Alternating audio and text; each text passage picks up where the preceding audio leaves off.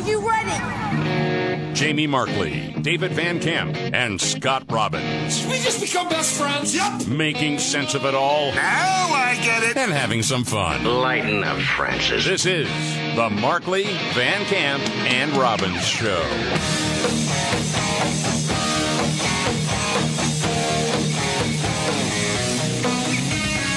All right, let's do it. The Markley Van Camp and Robbins Show. Thank you so much for being here. I'm Jamie Markley. That's David Van Camp. Scott Robbins out today. Uh, he texted said he will be back tomorrow. Mm-hmm. So we can count on that. All right, David, remain calm. All is well. Yeah, there is still a lot of questions about these objects that Joe Biden has been telling the military to shoot down. There was, of course, the first Chinese spy balloon. Then three more objects were shot down over the weekend, and they're not really sure what they were. They were smaller devices one was cylindrical. One was like what? One was shaped like a pentagon or something like that. I don't remember. There was some weird shape that they said it was uh, resembling. Um, so we're not really sure what any of that stuff was. Uh, and then we find out, of course, last night the news was, uh, oh yeah, the military had actually been uh, tracking that initial Chinese spy balloon uh, since it took off from China. Yeah. Okay. So we knew about it. Well, now we have more questions than anyone is willing to provide answers for. Yeah. And the president is not saying anything to anybody. Yeah. it's weird. I mean, you got to get out in front of it at some point, don't you? Like so what? We just we just bend over and let China I don't know do a rectal exam of us? Yes, and then people will tell you you're a kook and full of conspiracy theories when you bring up the possibility, "Hey, is our president compromised by China because of past business dealings yeah. that we know about from his son's laptop? Well, that's just, that's so irresponsible. The conspiracy. well, explain it. Well, the, the same people who thought that Donald Trump worked with the Russians to steal an election. Okay, exactly. I'm not. I don't care what those people say anymore. It doesn't matter. Yeah, this doesn't make sense. Yeah. Now, the president hasn't addressed the latest actions, and we know why. It's because he's senile, and if it is aliens or something like that, he's going to let it slip because he can't be trusted. Um, well, they keep saying, well, we can tell you this, it's not aliens. Yeah, which now I'm pretty much convinced that aliens have something to do with this because uh, they lie about everything. So, this is true. I mean, the White House press secretary, Karine Jean Pierre, was asked why the president hasn't done some sort of address to the nation when it comes to what is happening in our skies.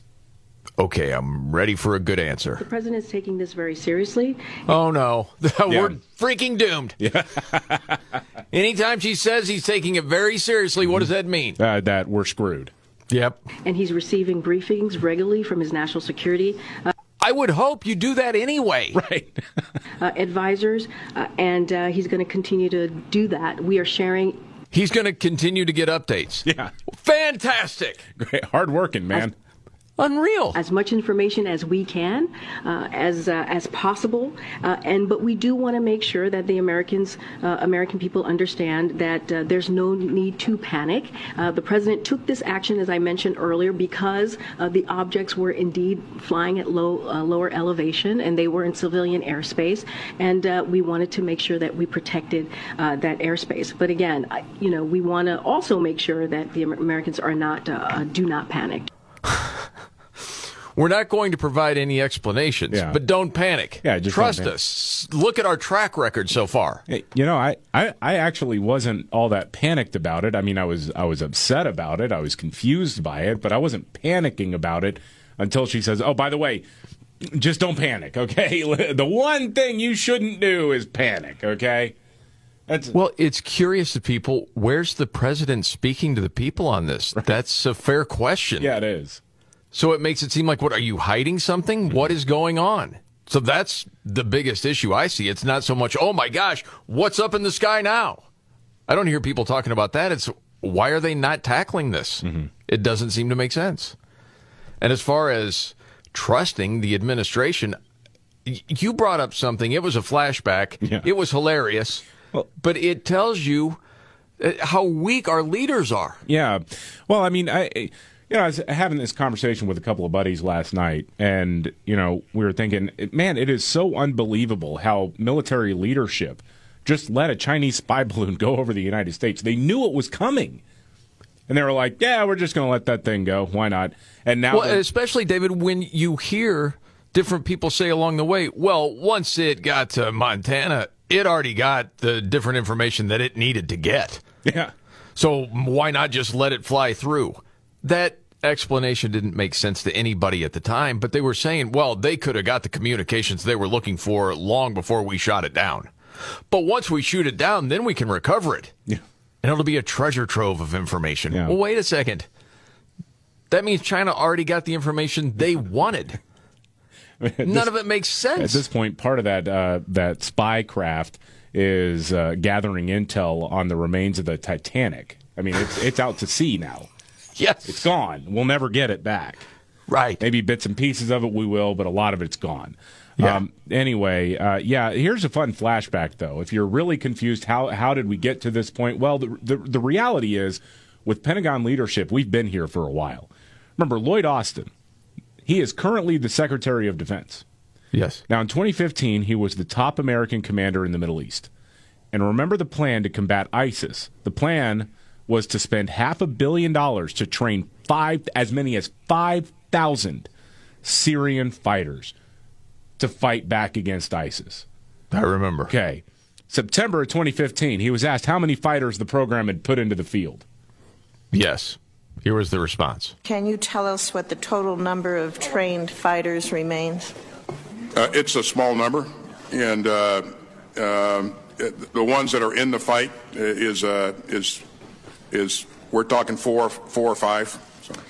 I remember at the time thinking, f- so four or five thousand? No, No, f- oh, four or five hundred? nope, Four or five dozen? no. Four or five total? It's four or five total, half a billion dollars. I mean, you can count on one hand? Yes. What? One hand. How's that possible? Four or five people? Four or five people, half a billion dollars later. I'll never forget that. You and I, the day before the show, this can't be right. Can it, There's got to be another source to this story. You're not talking about four or five people. Oh no, you you were Yes, you are. four or five people, yeah.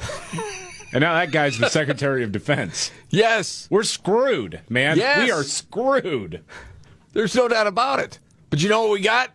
What's that? Equity. Oh yeah, well that's true. Yeah. We do have that. yeah. Okay, did see uh, the lead at some of the uh, different media outlets had the tragedy at Michigan State University Yeah. with the shooting there. There was one little fact that I didn't see on the morning news shows today, which is pretty big when it comes to this story. Oh, it's a big yes, it's huge. Uh, this 43 year old guy who murdered three people, injured five others at Michigan State University this week. Uh, the guy was arrested, as we talked about yesterday, for illegally carrying a concealed handgun back in 2019. Now, initially, the charge was a felony, but he wound up taking a plea deal for a misdemeanor gun charge, and he got probation for it. So, presumably, unless there's anything else in his record or there's any part of the plea agreement with a misdemeanor on the record, he would have still passed any background check at this point because his, his probation was up. So then we were asking the question yesterday, well, uh, what happened here? Why why did it get downgraded? Why did the felony charge get dropped? Right. Well, the, the district attorney at the time was a woman named Carol Siemon. And it turns out she's one of those far left prosecutors who put the rights of criminals ahead of victims. She pursued the felony charge. If she had pursued the felony charge, I mean, the killer would still be in prison right now. You're talking about five years in prison. Okay. So, from the same people Yeah. that all the time say we have to get serious about guns in this country, downgraded the felony to a misdemeanor. Yes. Well, Okay. it's for racial equity. Yep. Uh, she said that uh, again. This is her words, not about this particular case, but about just in general the idea of prosecuting gun crimes, especially those committed by African Americans. She was concerned that add-on felony charges impact racial equity in policing, and the change in firearm policy was a race equity issue, not a gun violence issue, where it was becoming more permissive when it came to gun crimes committed by African Americans, uh, just because, well, we need equity, and that got and that got people killed. I mean, you could talk about background checks all day Sure. long, uh, and it doesn't go anywhere because at the end of the day, you have to start putting criminals behind bars and keeping them there. But that's the thing. It's not about the truth or how this really happened. It's about a narrative for the media outlets. It's disgusting, Oh, sure. but I guess it's something that we should expect right now. Speaking of the big networks, um, this is a crazy stat from the Super Bowl. Rihanna's halftime show actually attracted more viewers than the Super Bowl itself. Wow. Rihanna's uh, performance and pregnancy reveal had 118.7 million viewers. The game itself averaged 113 million. Wow. I wouldn't have guessed it, but I guess that's not it's not that abnormal. And that's actually the second now most watched halftime show. Hmm. So someone lip syncing while pregnant doing mid-level stripper moves is huge in America. but it's not as big as Katy Perry and Left Shark, Oh, which yeah. drew 121 million viewers in 2015. Right. Be- And you know what that says? What's that? America's still racist because Yeah. Katy Perry's white. I, I, I've made that up, but I'm waiting for that take Yeah. within the next four hours. I'm guessing we'll probably see it.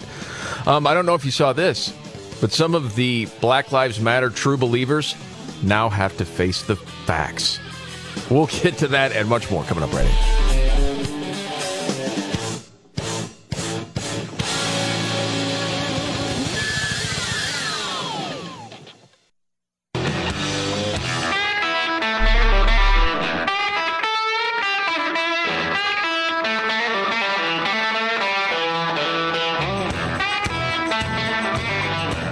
All right. The Markley Van Camp and Robbins Show. I'm Jamie Markley. That's David Van Camp. Scott Robbins. So you got a low grade fever. Nothing to be too concerned with, but he should be back tomorrow. Um, saw this story.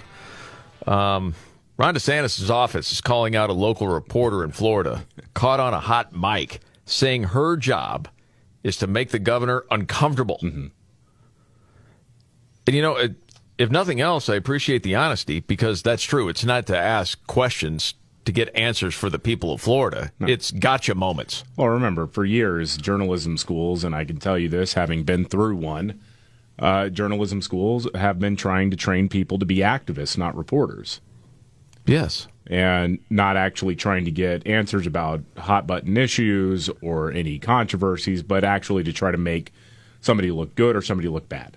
That's it. Is the new term journ activist? You're activist. I like that. I, I didn't know if I was pronouncing it right. I saw it in print. Yeah. Like, yeah, that's pretty much true. So this hot mic, you can hear. uh, You tell me if you can make this out because I've already heard it. I don't think you've heard it yet. Um, where it picks up what she is saying to a colleague. My job here is to ask them tough questions and make them comfortable, I guess. I'm gonna try. Try to at least get one. Going to try to get at least one. Yeah. Make him uncomfortable. Yep. Yeah. And then a little bit later, Well, my, my, no- my web manager was like, just run up to him when he, when he gets off the stage and just yell questions at him. I'm like, what? probably can't make that out, right? Yeah, that's a little bit difficult to make that out. Okay. What you're saying there is my web manager said at the end, just run up to him and start yelling questions. Yeah. It's like he already doesn't like the media. Yeah. It's like, what are you, sissying down? You have a job to do there. Make the governor uncomfortable. Yeah. It's one thing if you're just asking honest questions and that makes a politician uncomfortable. Good for you. Yeah. But just to make somebody look bad, this is one of the reasons people have no respect for, quote, journalists anymore. Right. I mean, so much of it is about how do I look on TV and, and can I get my viral moment, not actually about doing the job of serving the people who watch your channel or listen to your station or read your newspaper. Yes. You know, I saw a piece this morning and I didn't even bring it into the show because it's it's sort of long and convoluted, but I can at least give you my takeaway. It was someone writing with Columbia Journalism, that school, looking at the New York Times and what's happened over 5 years. Yeah. And it has completely it was already shifted as far as just being propaganda for the left, and it's full on now. And it's interesting because these two parties sort of work together, Columbia and the New York Times. Yeah. And and share people in a way. For them to actually come out and say what they said was really striking. Now, will the people that desperately need to hear that message actually hear it? that follow the New York Times? Probably not. No. But that's too bad. Did see this at the Federalist. Eddie Scarry, he is a lot of funny stuff. He is saying, um, as far as the Black Lives Matter true believers, it's finally time to figure out this whole thing was a scam, but you're a little bit late to the party. Are you familiar with, is it Karen Attiah from the Washington Post? Uh, she was vaguely. ripping she was ripping on Rihanna for selling out by doing the Super Bowl. Okay. And this is why. And I do remember this. Rihanna was offered that gig back in 2019 to do the Super Bowl halftime show. Said she would not do it because of Colin Kaepernick. Yeah. And I don't think she ever backed off of that. Um, so now she's being called out. I didn't even realize this until I read this piece that there are people on the far left that really thought Rihanna sold out by doing the Super Bowl halftime show at all. Um, Charles Blow in the failing New York Times was also going with that sort of narrative. In the end, what Eddie Scarry is saying with his whole piece is that finally they're waking up to the fact that the Black Lives Matter thing was a scam. Because Charles Blow was writing about the whole Tyre Nichols case, saying, hey, where is all this whole movement seemed to end with the funeral? Where were all the protests? Why did this not continue on like it did in 2020? Because there's not a presidential election. Exactly. Yes. And, and so I think this is what he wrote. This is what Charles Blow wrote.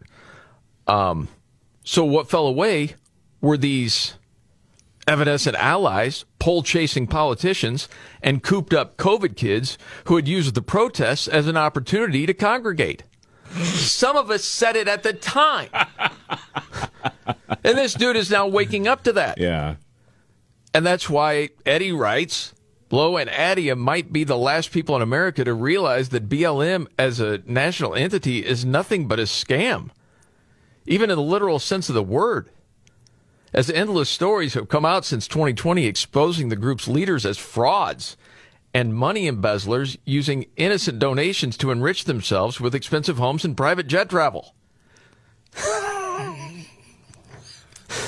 that's that's just funny to me. Well, and, and I think they the the writers mentioned here and, and many others who have a problem with Rihanna doing the halftime show as a sellout or whatever, they're actually kind of telling on themselves too. Because how many times have we heard we need diversity on the halftime show? Okay, we got to have black performers. We, what, eh, remember, Bruno Mars wasn't good enough because he was a non-black person of color. That's what they said. Yes. Well, That's okay, right. you got you got an African American, well, highly successful African American entertainer performing at the halftime show, and now you're calling her a sellout for taking the stage. Yes. Well, and and on Rihanna, you know, we need change in the NFL. Eddie Scarry in the end says, "Is the NFL any in any way noticeably different today than it was in 2020? Of course not. But Democrats have the bulk of power in Washington, so that put Rihanna and others in a much better mood. Some people had to find out the hard way. Okay, we got a clip from Rachel Levine. You got to hear straight ahead.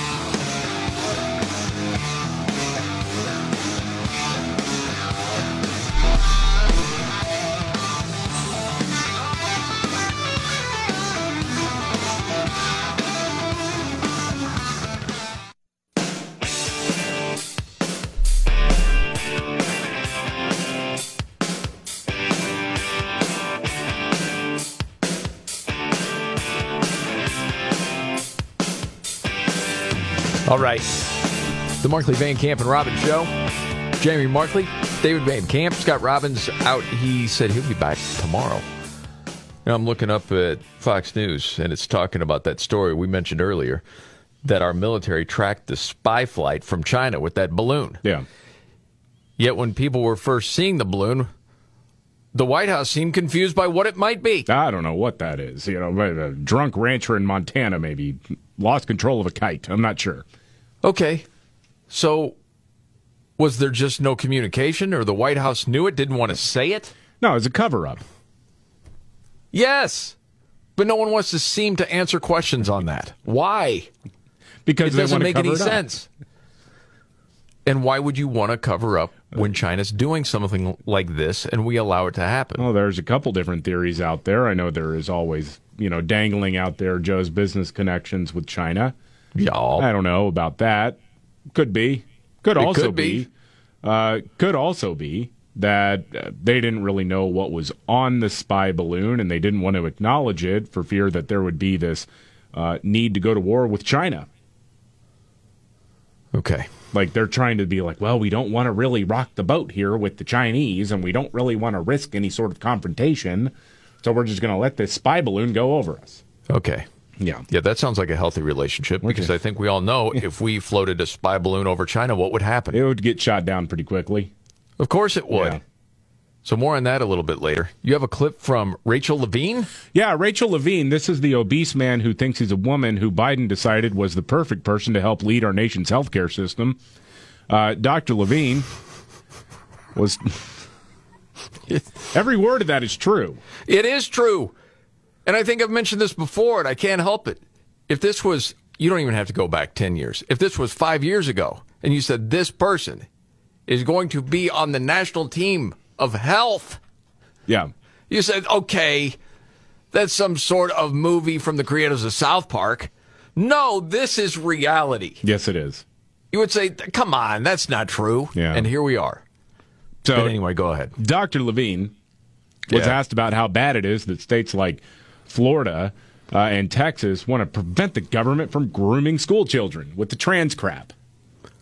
Oh, I'm guessing Rachel doesn't like it. Uh, Studies show that one supportive adult, one supportive adult for an LGBTQI plus kid can make all the difference in terms of, of preventing suicide, in terms of, of them being able to navigate the world and to, to adulthood and leading a, a you know a happy, successful, productive life.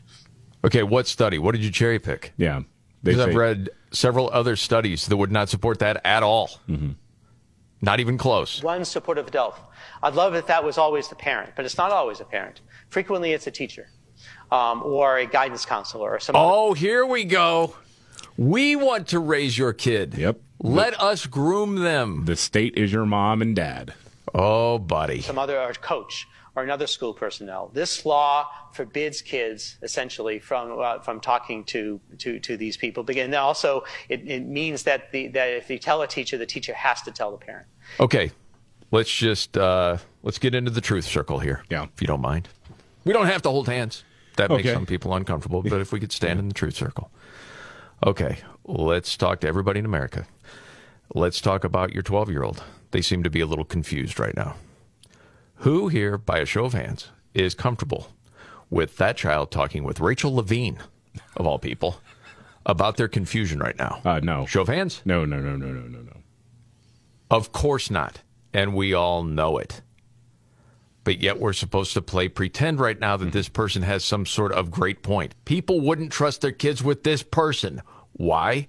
Because they have mental issues for everyone to see. Stop pretending. You can say the truth in love. I know most people can do it better than me, but that's because I've had it. Yeah. Just the truth needs to be told. You know, you know what always. Uh, I know I mentioned this just yesterday, I think, but uh, one of the reasons why I hate all those extra letters that are uh, uh, tacked on to LGB. It used to be, remember, LGB, and that was Yes. it. Um, and now you've got the TQ plus two spirit, whatever nonsense that's tacked onto it. Because I guarantee you, if the radical trans activist crowd had not gotten involved in kids' education, we would not be talking about any of this right now. No. Nobody nobody is sitting here really worried about I mean, you may have a handful of examples, but I mean, just on balance, nobody is staying up at night worried that their kid may be gay or a lesbian or bisexual or whatever. They're not freaked out about that. What they're freaked out about is some groomer in school mm-hmm. helping to connect them with other groomers who are going to give them dangerous drugs. Yes. I think it's also the social contagion Yes. people are worried about with other kids trying to bring your kid into their group. Right. As they're all confused. That's always, I mean, you're always worried about peer pressure, that sort of thing. But as far as the adults go, you're absolutely right. So what? Okay, here's the last of what uh, Levine had to say. And so it really is is a gag rule. It's a gag law um, to to to help uh, that, that, to prevent kids from accessing supportive adults. No, no, it's a, it's a, it is absolutely a gag order on groomers. Yeah, it's protection for the kids. And yeah, there's nothing wrong with it. I mean, you can try to position that, but I, I don't think you're going to win parents over with that one. Unless they are the type of parents that are going to say, yes, we want to be cool with our, you know, liberal peers, that sort of thing. And we get an award for having a trans kid. That sort of sickness that we see throughout society. Outside of that, um, no, parents like those laws, as we've seen through the different polling. If you take away the nonsense, how the left always sort of brands these things as the don't say gay bill and things like that, Yeah. and you actually go with the facts or what, you know, of what is actually in the bill, parents are incredibly supportive of it. Yeah. I mean, you've got a go- you've got a government official actually out there right now saying that it should be appropriate for a kindergarten teacher to talk to a kindergartner who is not their kids about the status of their gen- uh, of their gender, of their Yes. genitals, of their sexuality. Uh-uh. Yes. Of no. course not. No, no, keep those people away. It, a lot of times you're talking about predators. Not going to have it. All right, I know we got to move on. It is the time of the show where we're looking at news, see a lot of stories, and it might not be the biggest story of the day, but it caught your attention. Today, David, what's your story? So we all know that if you live in an urban area, you're mm-hmm. probably not going to see as much wildlife around. You might see squirrels, you might see pigeons. If you're in New York or Chicago, you're definitely going to see gigantic rats. But, you know, seeing a fawn, seeing deer, seeing a fox or whatever, fairly rare, right? Yeah, it's because it's a dense urban environment, right? We all Sure. understand this. You put buildings in the place of trees, and you get less wildlife. Yep. According to two Canadian researchers at the University of Manitoba, white neighborhoods enjoy a greater abundance of wildlife than urban neighborhoods because of racism. Systemic racism has had lasting effects on the structures of cities. We found generally consistent patterns of reduced genetic diversity and decreased connectivity in neighborhoods with fewer white residents, likely because of environmental differences across these neighborhoods. Systemic racism alters the demography of urban wildlife populations in a way that generally limit population sizes and negatively affect their chances of persistence. No. It's no. This is like an old Dave Chappelle bit. it's like, okay, hey, you know, we don't we don't see a whole lot of moose walking down Fifth Avenue. Why is that? I know. It's racism. That's why. Yeah, only the next crop of these researchers will say, well, it's not actually the people. Even the animals are racist. Foxes could come to urban areas. They don't want to because they're more comfortable with the white people. You ever notice how coyotes follow around black people at Target? Expecting them to steal something? Those racist coyotes. Oh, my goodness. You know, all these stories, I, these are totally separate. For my story today, a- and I actually went and got this from the local school district um, in California. Um, this has to do with menstrual equity in schools. Because in grade school now, you have to have uh, tampons available in the boys' restroom. Yeah. That there were pictures being circulated online where you had the tampons placed right above the urinals. I'm not even, you can't make it up. Can't put them in the stalls even? Above the urinal, huh? No, Okay. no, right above the urinal. You got to be able to see it for everybody. So I'm looking at the resource material for the district, and it's talking about you know the start of the 2022-23 school year. Assembly Bill 367 requires a public school, including a school operated by a school district, county office or education or charter school, um, to stock at all times an adequate supply of menstrual products available and accessible free of cost in all women's restrooms and all gender restrooms, and in at least one men's restroom. There also needs to be a notice posted about the requirements of the bill section related uh, to the schools in a prominent and conspicuous location in every restroom required to stock menstrual products. Okay, now then it says, uh, what must be included in the notice? Contact information. Got to have it. so check this. The notice must include an email address and phone number for the person responsible for maintaining the supply of pads and tampons. Uh-huh. Hey, Carl, we're low on the tampons in the boys' restroom. That's your job, Carl. I can't believe I fought in Korea for this. Yes, that, that's the guy that finally says, F all. I'm done. I can't do this anymore. This is insanity. This is a war on reality. But that's my story today. Oh my it's gosh. mental equity in schools in California. Well, and these people don't know how teenage boys think, too, because you know how many of those freaking tampons are going to wind up in someone's mac and cheese at lunch? Of course. Are you kidding me? it's going to be a freaking disaster.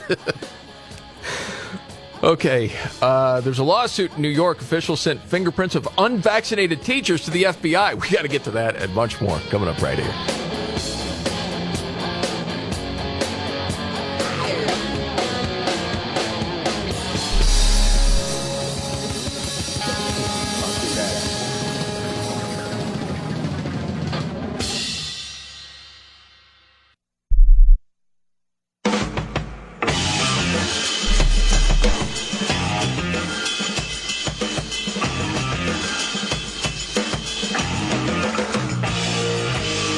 Van Camp and Robbins Show.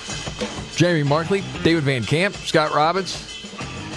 Unvaccinated teachers. Oh my goodness. Just like the scourge. The unvaccinated also put our economy at risk. Yeah. At risk, causing unease in the economy around the and uh, Huh? causing unease around the kitchen table. Ah. yeah, yeah, yeah. It's, it's Yeah, their remember that? Yeah. Yeah. Refusal to get vaccinated has cost all of us. Oh, yeah. And I'm moving forward with vaccination requirements wherever I can. That wasn't that long ago. No, no, it wasn't. No. Uh, yeah, New York City, though, remember they fired a bunch of people for not getting this vaccine. Now, apparently, they are hiring people back if they want their jobs, but they're not promising that you'll get the same salary and benefits that you had before you were let go because you didn't get this vaccine that doesn't work. How Yeah. about not only do I get the same, I get more money, and then you pay me for when I've been gone? Yeah, I think back pay and an apology is in order, but they're never going to do that. Uh, New York City, though, they also, according to this lawsuit, sent the fingerprints of unvaccinated public school teachers to the FBI.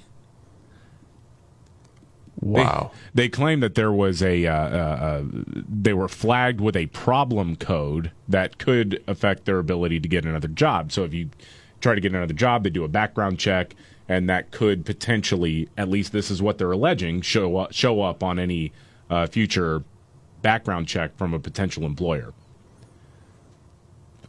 Okay. Because that would what be a bad thing? Yeah. Because you were a teacher, say 27 years old and in good health, and you did your research, and your research told you uh, there might be more risk of getting the vaccine than not getting it. So I'm not going to get it. And that could keep you from getting a job in the future. Potentially. That's what they're alleging in this lawsuit. Wow. I mean, all the, the, the avalanche of, of lawsuits has only just begun. It's just a trickle right now, and it's going to pick up steam in the coming years because, I mean, this is especially for for a vaccine that doesn't stop transmission. There is no community benefit to getting this vaccine, and therefore, No. any talk of a vaccine mandate is plainly wrong. Absolutely. Yeah, we're going to see lawsuits from people in the military all over the place. And you know, every once in a while, and it could be if you're clicking on a video on YouTube, something like that, you'll see another ad to get a booster. Did you know booster shots are available? Yeah. And you get all that, right? But you've seen the numbers. People that were getting vaccinated regularly with the boosters stopped getting the booster Yeah. Isn't it? in big numbers. Isn't it down to like 16 to 18 percent have gotten all of the shots at this point? Yeah, I thought it was less than 20, but I don't have it in front of me. But I think that sounds about right. So you got a huge amount of people that were on track and believed in it now are like, no more. Well, yeah. I mean, again, if you are seeing uh, reports of negative side effects and things like that, and you realize, well, I've, I've already had COVID now, because a lot of people have had COVID and have been vaccinated like three times or four times. Yes. You know what? What's the point of going and getting another shot? You know, the flu shot, for example, they love to compare it, you know, to the COVID shot. The medical establishment does, but uh, at the same time, the flu shot doesn't carry the same level of risk for most people, For most people. and you know, sometimes it actually does work on occasion. The out of- effectiveness ranges from like twenty to sixty or seventy percent. Yes, we found that out too. Yeah. But just out of curiosity, anybody you know that was getting every single booster that stopped doing it? Yes. Yeah. And why? Why did they stop? Mainly because they got COVID, Right. and it's like, okay, well, never mind. Yeah. I can see whatever news report, but once I get it when I thought I wouldn't, Yeah. then I'm pretty much done. I don't know if you knew this. Today is Singles Awareness Day. Okay. Okay. And I, di- I didn't even click on the piece, but I did see some people talking about it. Uh, apparently, the Washington Post yesterday on Valentine's Day had a piece. Hey, don't forget about the asexual people. Okay. Oh my gosh. Enough. I figured that would put you over the edge. We hear I about wish everyone could have seen the. Van Camp eye roll. that was incredible. Golly. Yes.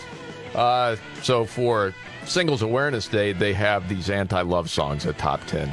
Love hurts from Nazareth at number one. Love bites Def Leppard. There you go. There's number two. This is the Markley Van Camp and Robbins Show.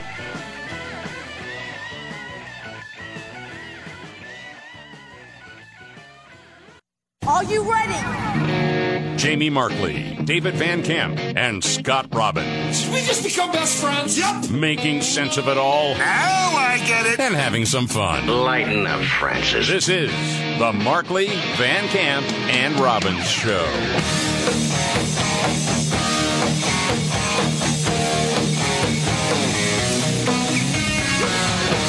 The Markley Van Camp and Robbins Show. Thank you for being here. I'm Jamie Markley. That's David Van Camp. Scott Robbins is out. Said he'll be back tomorrow. News update, David Van Camp. We are led by absolute morons. I know that's a theme a lot of days, and it's depressing nonetheless. Yes. But here we go again. Uh, there's a lady named Karen Decker. This is a person who is the official diplomat to Afghanistan. Okay. And, you know, Afghanistan has been through a lot after the disastrous pullout of U.S. armed forces uh, that we witnessed uh, under Joe Biden. Well, Karen Decker tweeted out uh, today Are Afghans familiar with hashtag Black Girl Magic and the movement it inspired? Do Afghan girls need a similar movement? What about Afghan women? Teach me. Ready to learn. Hashtag Black History Month. And she tags Beyonce and Lizzo. Girls in Afghanistan are being raped and being executed for not covering their faces. Oh my goodness, man. Tone deaf does not begin to state how idiotic that is. They What this person said. they they they can't they can't go to school. No. I, I don't think And they're saying if they just had inspiration from Beyonce, is that what I'm understanding? or Lizzo? from Beyonce and Lizzo. Yes, Queen. you can. No, you'll get shot and killed. you can't go to school if you're a female in Afghanistan. What? in the- what are you talking about? Oh my goodness. hey, can we tie in an inspirational uh, message to the women in Afghanistan along with Black History Month? Yes, I'm on it, says Heck Karen yeah. Decker. Heck yeah, let's send Lizzo over there. send Lizzo over there, and all those Afghan girls are going to go. Oh, that's where all the food went. You know what? Go ahead and ask Beyonce and Lizzo, Rihanna, if she's available. hey, would you mind going over to speak to the women in Afghanistan and give them an inspirational message how they can pull themselves up by their bootstraps? Is that a joke? But have you heard These people Lemonade? have really they they have brainwashed themselves to think they're in, they're oppressed in this country, in the United States. and that somehow it was because of their sheer will and twerking abilities that they overcame. This is absolute freaking madness. Funny and sad all at the same Oh, time. We we're in a lot of trouble, Jamie. We're in a lot of trouble. Oh my gosh. Wow. That's something, man. Okay. All right. More on that later. Please keep an eye on that. I got to hear updates. I will. There has to be, this one has to take that back at some point. And like give this sort of statement of, okay, I realize now how tone deaf that was. That's what I'm waiting for. Meanwhile, we found out yesterday afternoon that our government actually knew that that balloon that was just floating over Alaska and Yeah. then Montana and across the United States, we knew that was a Chinese spy balloon from the jump. Yeah, they the the Pentagon apparently n- knew that it that it had been launched. And they saw it go by Guam, they saw it go by Hawaii, and then all of a sudden it just takes a hard left turn, goes up to Alaska. Okay, so from the time it launches Yeah. and goes into the air, they know exactly what it is, right? Yes. Okay. they, they know. But other people are saying, what the what is that up there? What is it? Well, that's a big balloon up there. Well, what is it? We, we don't know. It doesn't seem like the White House knows, but yet our military knows. Okay, I know it's the fifth dimension, up, up, and away, my beautiful balloon. It's nice, but this is a Chinese spy balloon. But that's Lloyd Austin. Well, can't you just appreciate the beauty of such a balloon? Shapers. Golly. Well, So why the cover up? That's a great question. It, you knew it was heading towards Alaska. I mean, this wasn't what did they call it? The phrase that paid ye- last week was uh, a domain awareness gap. There was no domain awareness gap. They knew where it was. There were plenty of other opportunities to take this thing out of the sky, and then they said, "Well, it just we just found out about it over Montana." Well, actually, we found found out about it over the Aleutians. Uh, actually, we knew exactly when it launched and from where it launched uh, out of out of southern China.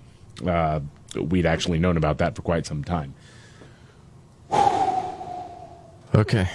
Wow. All right. Just for any dude that sort of forgot Valentine's Day yesterday, I hope they use the uh, domain awareness gap Yeah. excuse. Oh, sorry. Because certainly that would fly. now, Karine Jean Pierre spoke about this. Yeah, well, there are a lot of questions about these objects, the other objects that Joe Biden has shot down, because it's just very odd that he let a Chinese spy balloon fly all over the country, but is now shooting everything down. It's like hashtag pray for the Canadian geese, you know? Or our weather balloons. yeah. Uh, and it seems like this is a politically dr- driven change in tactics. Like, oh my gosh, the backlash was on so much that now everything that's in the sky is going to get blown out. Um, Yes. Anyway, White House Press Secretary Karine Jean Pierre was asked about this. Hey, what, you know, why are you suddenly shooting everything down?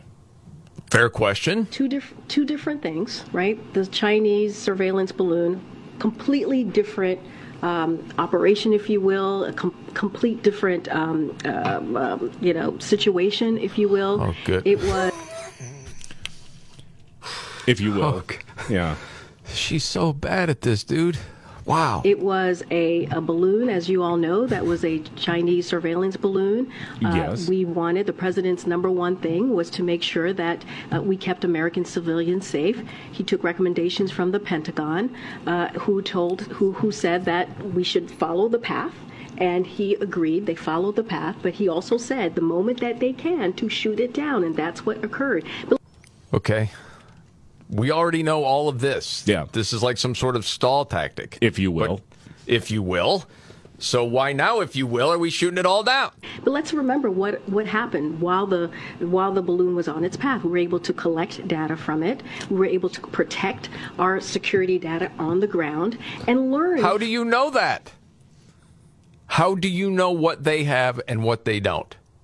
You don't. and learn from the Chinese surveillance balloon. That's what we were able to do. And when it got over an area where uh, it was safe, where we were able to collect, because we are collecting the data that's on the the the I should Oh, not the data, but dear. the um, the debris, right? That's on the ocean floor, and learning more about its capabilities. And when we were able to do that, they shot it down.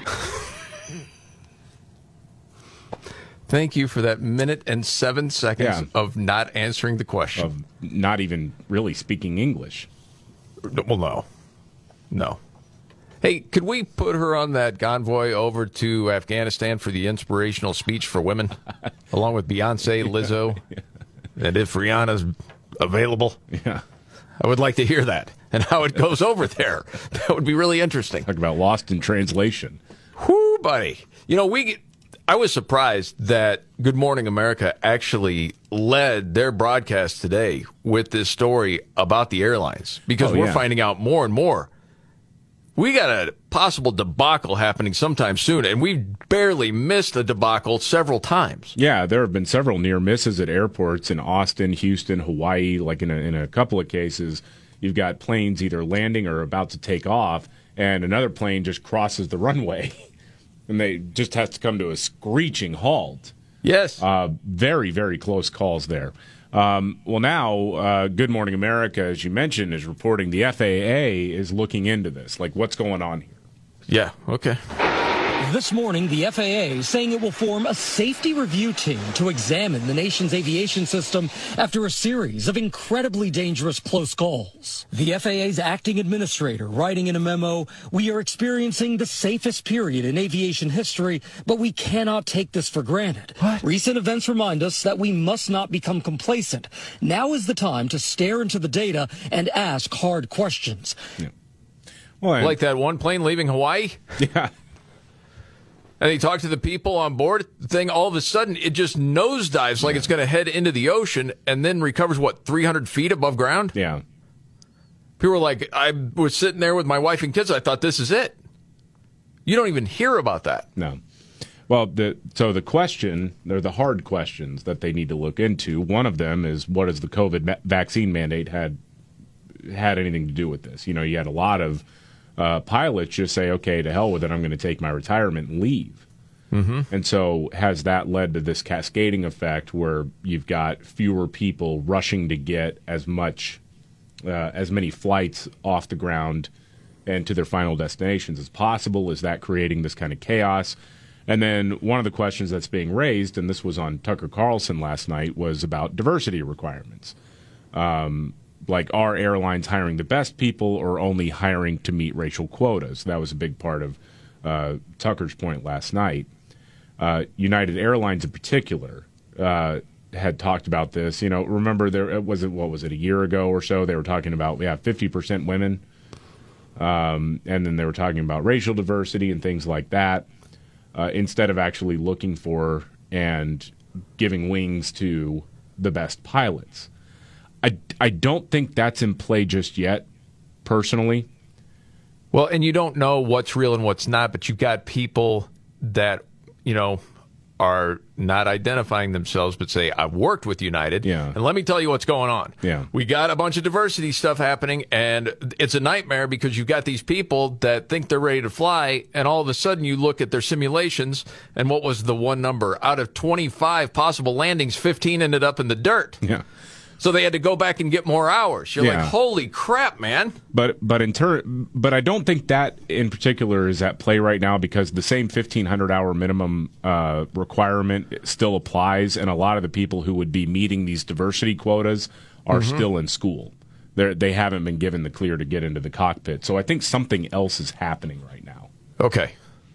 Well, if that is, you know, coming then, and it's just diversity hire, and it's just like, hey, as far as how well they th- can do the job, doesn't it matter as much as if they check off a box?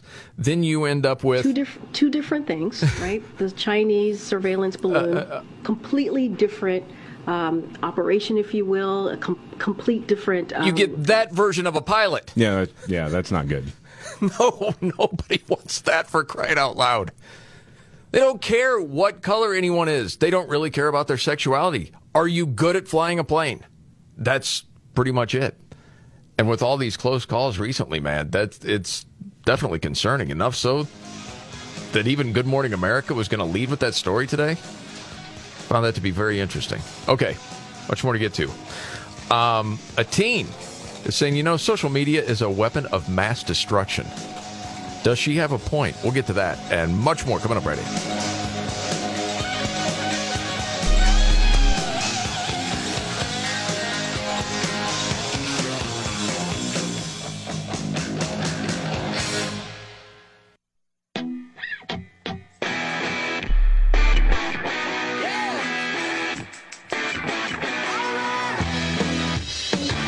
The Markley Van Camp and Robbins Show.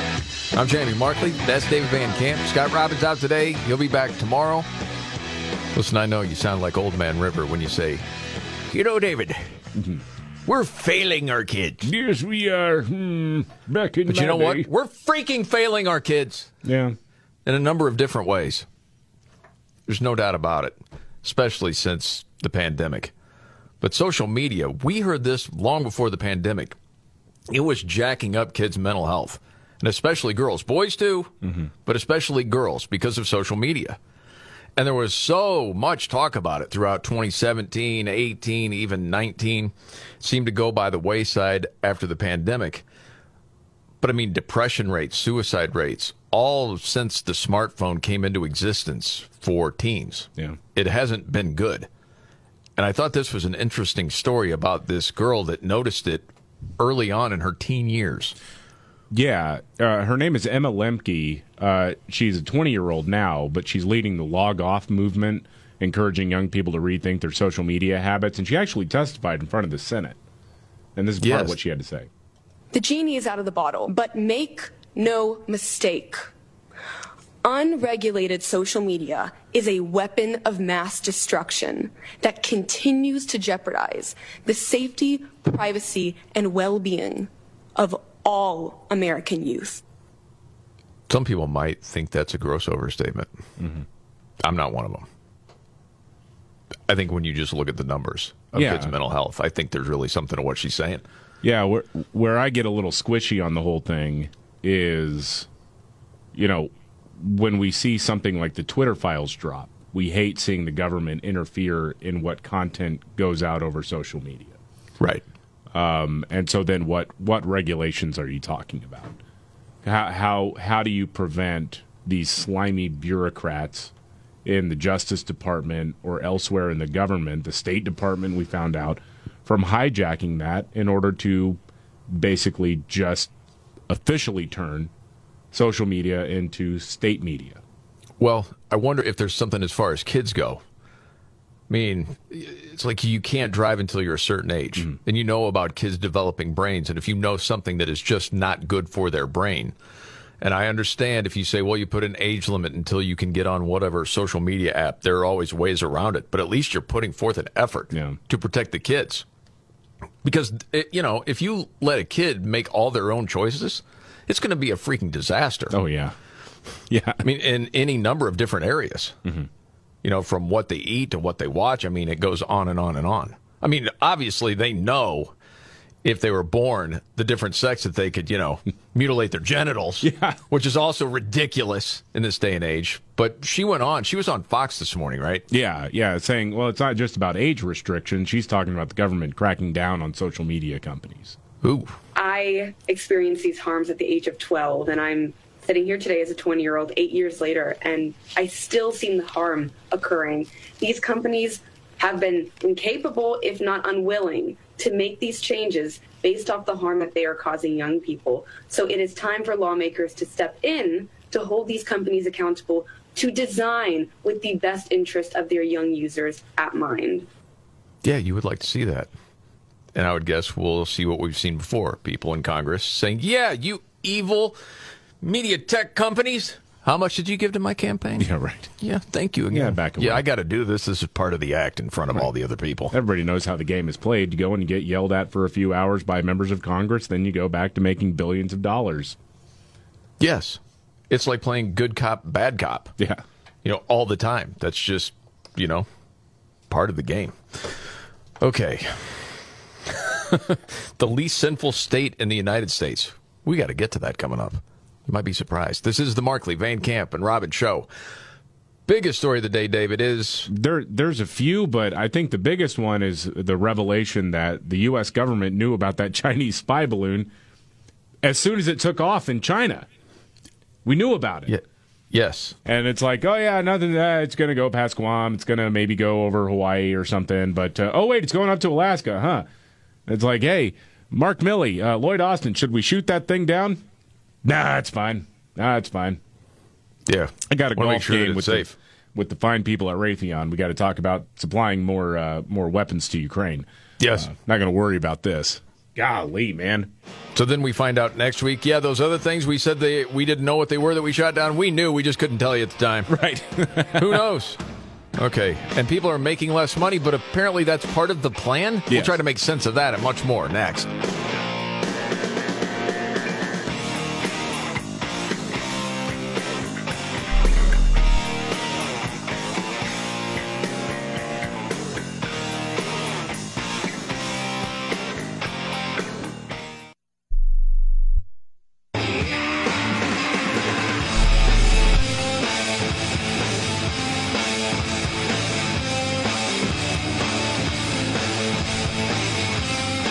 Van Camp, and Robbins Show.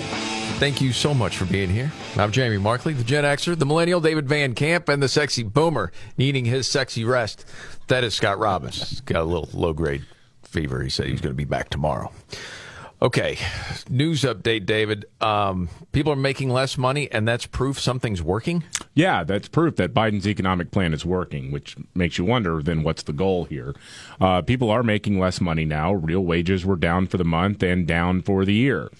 And I want to play you this whole exchange with that with, with that a reporter had with the White House press secretary Karine Jean Pierre, just because it is comical to me how she fails to actually address the question. Okay. Do you want me to let this whole thing roll? Oh, you Or can if I- stop stop and play all you want. Okay. Numbers came out today that show a monthly decline in real wages as well as an annual decline in real wages. Administration officials have said growing real wages is an important marker for the economy. How do you view the setback in today's numbers? So, a couple of things. I do want to say that uh, what we have said many times is that we believe that the president's um, the president's economic plan is indeed working, and it's giving people a little breathing room. You heard me say this at the top. Did you hear what he just said? Yeah. People, are going backwards. Yeah. Here are the numbers. We but we feel it's working. I know you guys go off feelings all the time instead of facts. This is money. You can see it. How the how we have seen, uh, um, you know, how we have seen um, uh, the plan actually working. We see we're seeing How? inflation moderate uh, just a bit uh, as we've seen the last couple of months, and that is important. No, it's still 6% more. Yeah. It's down from 9. But- Okay. But, even then, it's it's really not. That's kind of smoke and mirrors because when you're going year over year, when you have a 40 year high in inflation for however many months it was, well, of course, on the statute, it's going to look like it goes down. But it's still much higher than it should be. Yes. I think she had it right when she said how the how we have seen, uh, um, you know, how we have seen. Um, uh, Right. Yes. You don't know. No, exactly. What must it be like to be her on the struggle bus like that every day? We do what you know. There are times you have a crappy show doing what we do, and you you know it bothers you for the rest of the day. Man, man, I hope it's better tomorrow. You know, but when it's day after day after day, do you ever think, you know what? Maybe there is a time to quit. Now I'll just go back to Media Matters or MSNBC and just just I'm not good at this anymore. Right. I mean, is somebody going to give her a pile of money to write the book when she's done? I mean, I know that's what usually happens with these people. I hope they have a good writer, ghost writer for her. Man, oh man. Okay, switching to other things. Oh, I happen to see this story. So you hear a lot uh, from trans activists that we just need more people to understand and be gender affirming. We get that from the White House, we get it from the media. There's never any pushback allowed. And wow, if you see someone detransition, those people are demonized. Oh yeah, they I mean, are. it's cruel. Here are people that bought in, okay, if I just change my sex, I will feel so much happier. They do it. They're worse off. They want to tell their story so no one else follows that path. And they're demonized. Yep. And now there's a whole documentary from the Daily Caller called Damage The Transing of America's Kids. And it's got five detransitioners. And in it, Chrissy Clark, who is a journalist from Daily Caller, said the documentary details the abuse that minors and adults suffered at the hands of a medical establishment that seemingly couldn't care less about the outcomes of these people so long as their pockets are adequately lined. Again, if we had a real media, they would be all over something like this, but we don't. So, one of the stories is Chloe Cole, whose name has grown a lot in the last year. Yeah.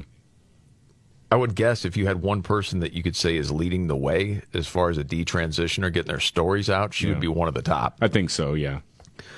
Um, so she's in it. Also, to Abel Garcia, Kat Cattinson, and Zandra, who sought medical transition services in early adulthood. And then Walt Heyer, who has been around for a while, spent much of the 80s living as a transgender woman. But it tells their different stories. Uh, Garcia was introduced to gender ideology through YouTube. There's a dude, and it made him question whether he was male or female. Yeah. Because Garcia didn't feel he measured up to other boys growing up. And he talked about the pressure to be, you know, macho in his culture, Mexican heritage, contributed to his belief that he might be transgender. So during his first appointment with a gender therapist, Garcia was, quote, affirmed. One meeting. Yep, you're transgender. And was provided with a letter of support to seek medical interventions. So he spent several years taking estrogen, presenting as a woman, which then led him to getting breast augmentation surgery. Garcia then said he realized he made a mistake just three months after that and recounted that when he told his therapist, Hey, I'm going to detransition, this isn't what I thought it was, the therapist tried to talk him out of it. Yeah. Which is also common. I mean, they they aban- there's a there's a uh, Reddit page, and I know it's Reddit, so you know take it for what it's worth. But it's all dedicated to people who have detransitioned. Mhm. And I'll tell you this: if ten percent of the stories are true, Mhm. um, which I think it's way higher than that, but let's just say ninety percent of them are, are total BS. Okay, it's still just a heartbreaking process for these people because all these folks who were supposedly affirming and they oh we just want you to live your true self and your truth and all that stuff. As soon as they say you know what? I'm going to stop taking these drugs. I, mm-hmm. I i would like to figure out you know how to be a girl again or a boy again the hatred is poured on man. It is ugly. Yep. It reminds me of someone that has been struggling with booze and stops drinking, and all of their drinking friends are like, "Wussy." Yep, exactly. What are you doing? Um, man, oh man, and Garcia still suffers from urinary tract problems and genital atrophy as a result just of the hormone therapy. And then they tell the story of Xandra, now 31, decided to transition when she was 18 get it after she was introduced to gender ideology through YouTube influencers. Mm-hmm. So, as a lesbian, she thought she'd be happier living as a dude. So, was prescribed testosterone without ever seeing a therapist. Golly. And she said, I wish a doctor would have stopped me. I wish they had required therapy because I need a lot of it.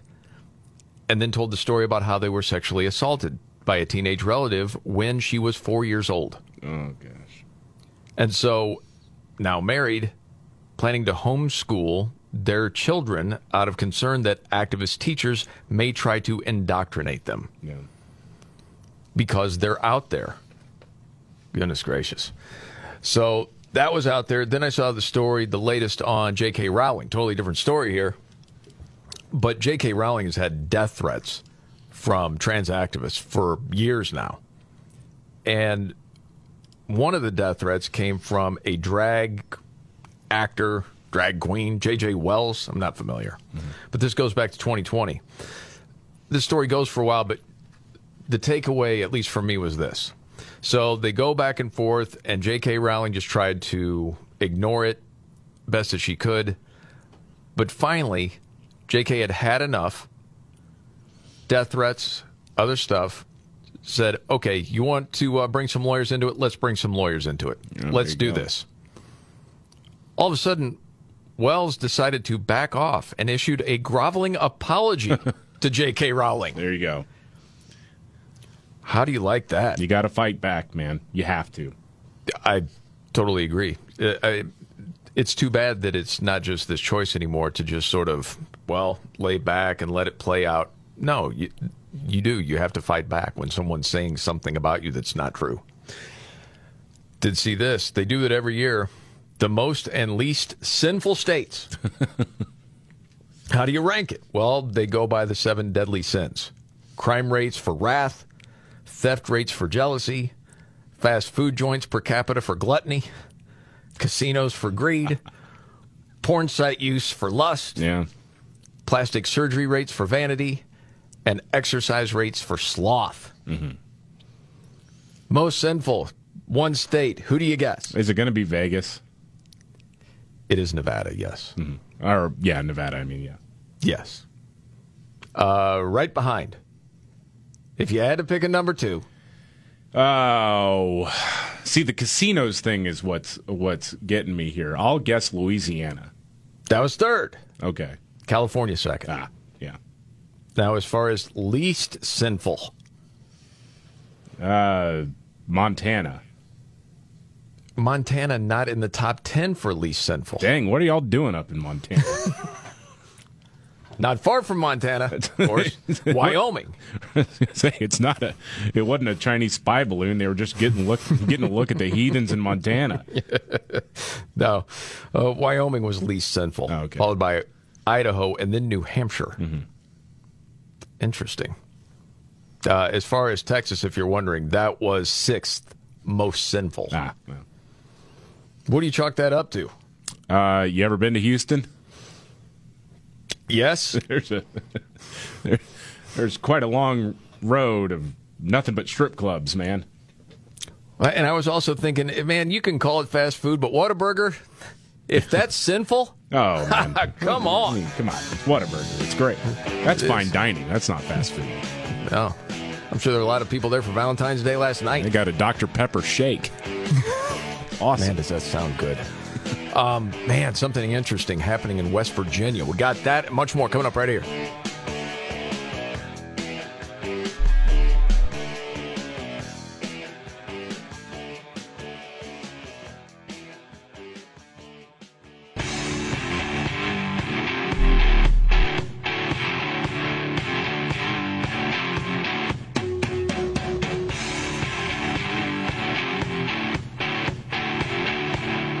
Markley Van Camp and Robbins Show. Jamie Markley, David Van Camp, Scott Robbins out today. Said he'd be back tomorrow. Happened to see this story out of West Virginia. Lawmaker there has introduced a bill to ban diversity, equity, and inclusion policies on college campuses. Good. Yeah, I think that's good. You ju- you got to be very very specific of what you're talking about, because otherwise, you know, it, it, you're just kind of chasing your tail. Because these radicals who are embedded, mm-hmm. especially in higher education, are going to Yes. figure out a way to get around your law. You gotta you've got to be very specific about what you are and are not allowing, what you are and are not funding. Well, and I mean, from the get go, you got to know you're going to be called racist for that. Yeah, who cares? You don't. You don't want diversity. No, not what White anyone said. Not what anyone said. I understand. But I mean, dude, you take these little statements like diversity is our greatest strength. Uh, no, it's actually not. It's being the best at everything. That's usually the greatest strength. I mean, what are you going to do? Have the WNBA say, what, we need uh, more Asian American women on these teams? we got to have diversity. I don't hear anyone saying that. No. You want the best players. Anyway, so they do, you know, it gets pretty specific. See if this fits the bill for you, David. So the bill defines a diversity statement as this A. Any written or oral statement discussing an applicant's or candidate's race, sex, color, ethnicity, gender identity, or sexual orientation. Views on, experience with, or contributions to diversity, equity, inclusion, marginalized groups, anti racism, social justice, intersectionality, confessing one's race based privilege or related concepts. Then we get to see views on or experience with the race, sex, color, ethnicity, gender identity, or sexual orientation of students or and coworkers, or level of support for any theory or practice supporting differential treatment of any individual or group on the basis of sex, race, color, gender, and then it goes on from there. Yeah. They used to be called equal employment opportunity. right. Yes. That you're not making hiring or curriculum decisions based on uh, racial preferences or gender preferences or sexuality preferences. Yes. But I mean, it, I think in the end, that's what most people would say would be fair.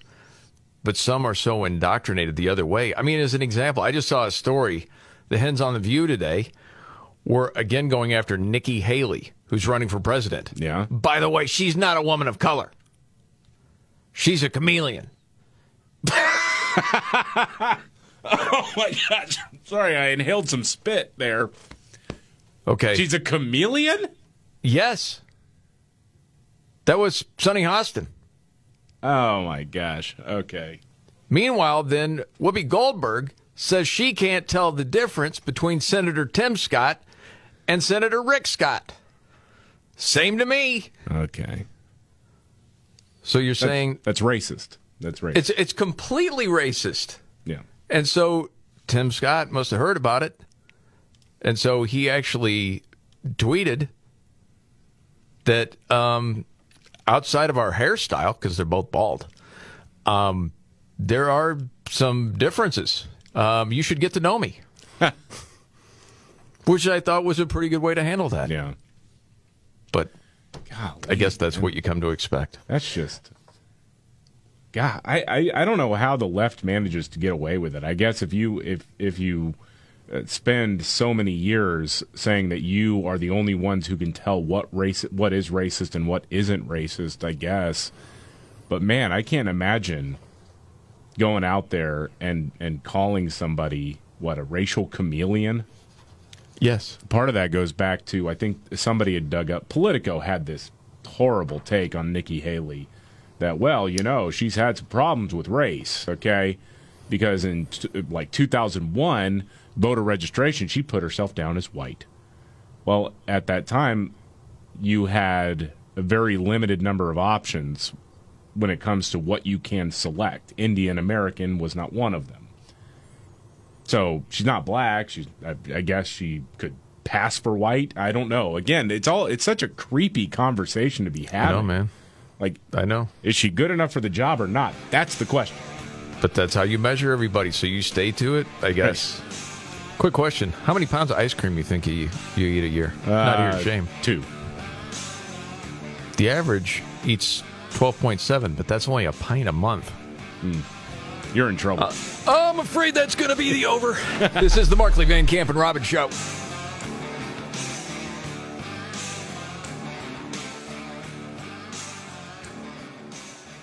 Are you ready? Jamie Markley, David Van Camp, and Scott Robbins. We just become best friends. Yep. Making sense of it all Now I get it. and having some fun. Lighten up, Francis. This is the Markley, Van Camp, and Robbins Show.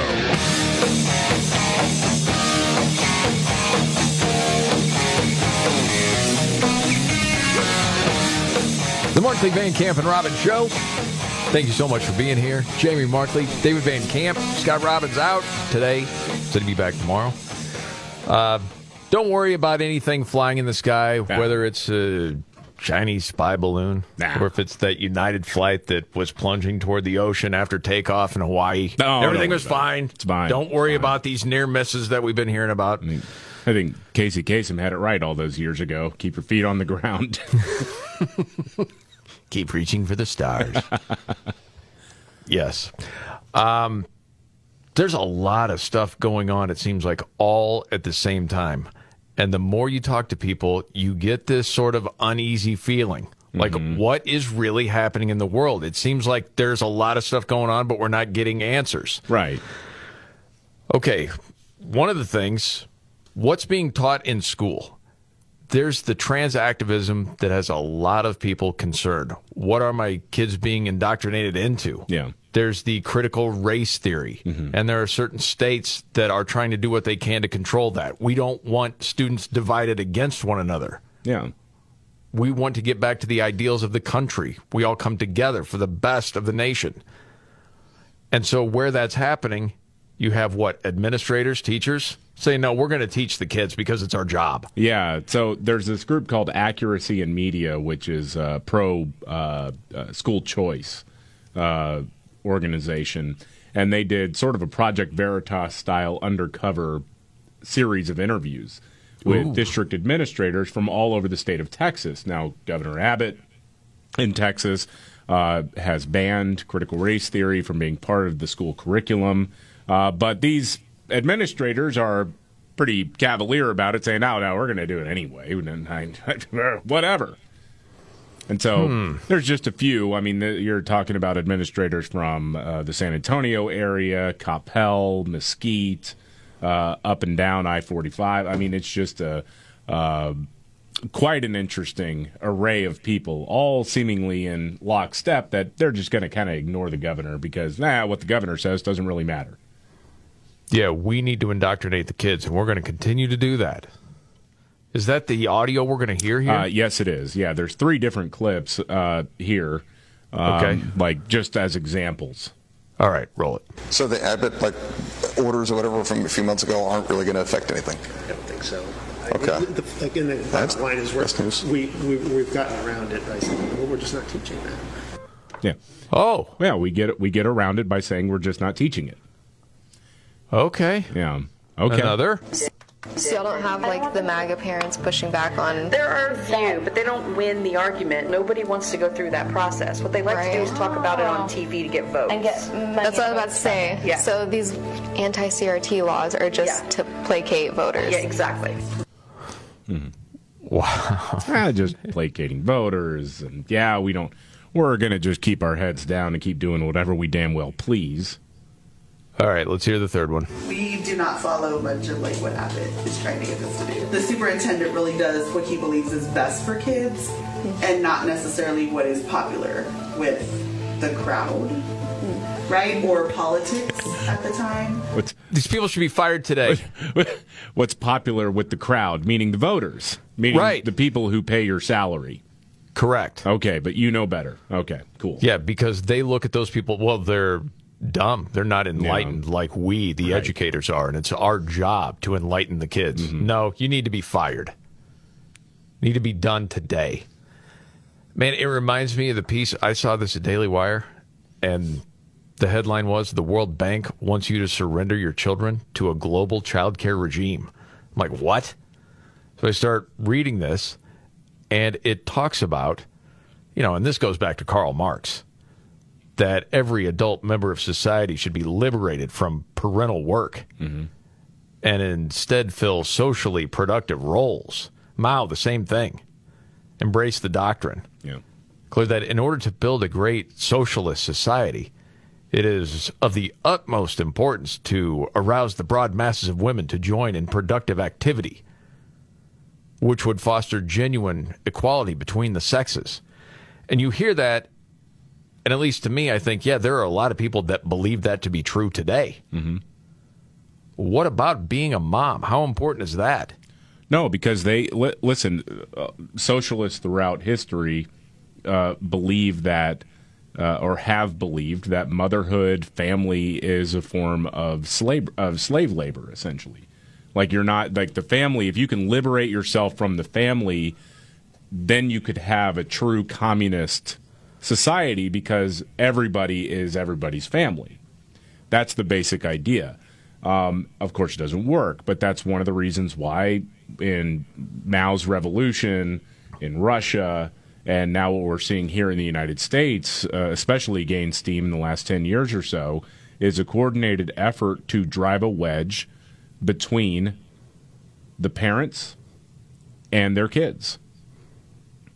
You see it all the time. Yeah, because it's not just about creating your kids to be little, uh, you know, making your kids be little revolutionaries for the state. It's about teaching the kids that the state is your parent, the state is the authority that you need to listen to.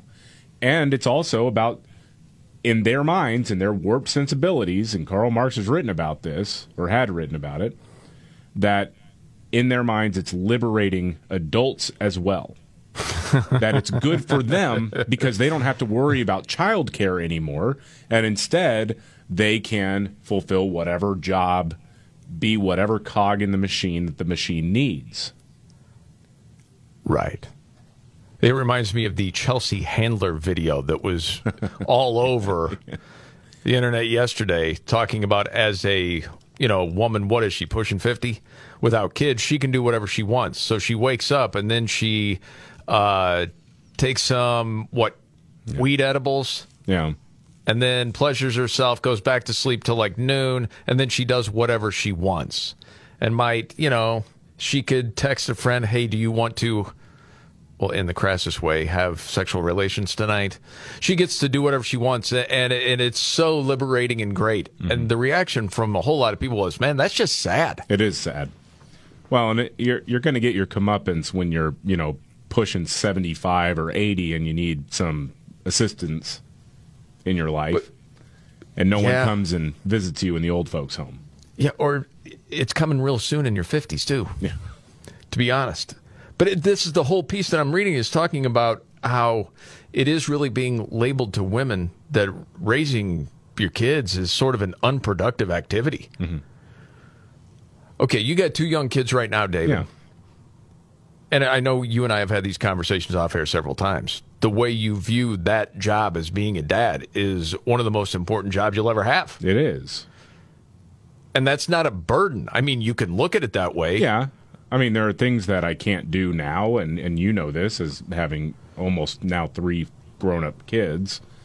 Um, there are things you can't do anymore. I mean, you can't go out, you know, to the bar until 2 a.m. and come home sloppy drunk. You can't, I mean, you could, but you'd be a pretty crappy dad if you did that. Absolutely. But, but, That's why I stopped drinking. Right, exactly. Well, yeah, exactly. Look who I'm talking to here. But, but yeah, I mean, it's true. I but, mean, yeah, there are certain. But your life is so much better. It's so much more rewarding than it would have been. Well, yeah. I mean, when you're watching your kid try to draw a dinosaur for the first time and they kind of get somewhat of the shape right, that's pretty cool, man. Yes. I mean, well, that, not only that, dude. When you stop thinking about yourself yeah. first all the time and actually give of yourself to someone else, I mean, you really do find real joy there. Mm-hmm. You know, I know that might sound corny to a lot of people. I know you're listening right now and you have kids. You're like, well, of course. Yeah, we've all experienced the same thing, but that's not what's being preached to no. people. And especially to women, like being, you know, a mom. And if you are able to, because some people aren't, but if you're able to be a stay at home mom, you know, at least while the kids are little, that's a great thing. I don't, honestly, and I'm sure there are some examples. I personally don't know any women that put either career on hold or just didn't go after it to stay at home because they had the opportunity to do so when their kids were little that regretted that. Yeah. I don't I anecdotal, I just don't know one. I would say that especially since now my daughter's 3 and there are a few people in our lives who are much older than us and um, just say that uh, what I have noticed is that there are more people who are telling my wife, "Man, I wish I could have done what you do, what you're you're doing right now with your kids." Than there are, "Oh man, I can't believe you're not going back to your career immediately." A lot more Right. regret with older women who have had kids and who, who not really even regret, just sort of like, "Oh, it's a shame I couldn't do that." Yes. Yeah.